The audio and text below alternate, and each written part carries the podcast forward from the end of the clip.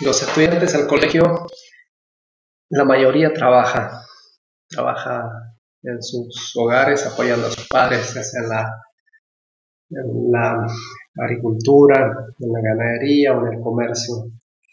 Gran parte de los estudiantes son de familias vulnerables y trabajan en sus hogares, en sus chacos, que, que lo llaman, cultivando, sembrando eh, sus productos en sus, eh, en sus chacos.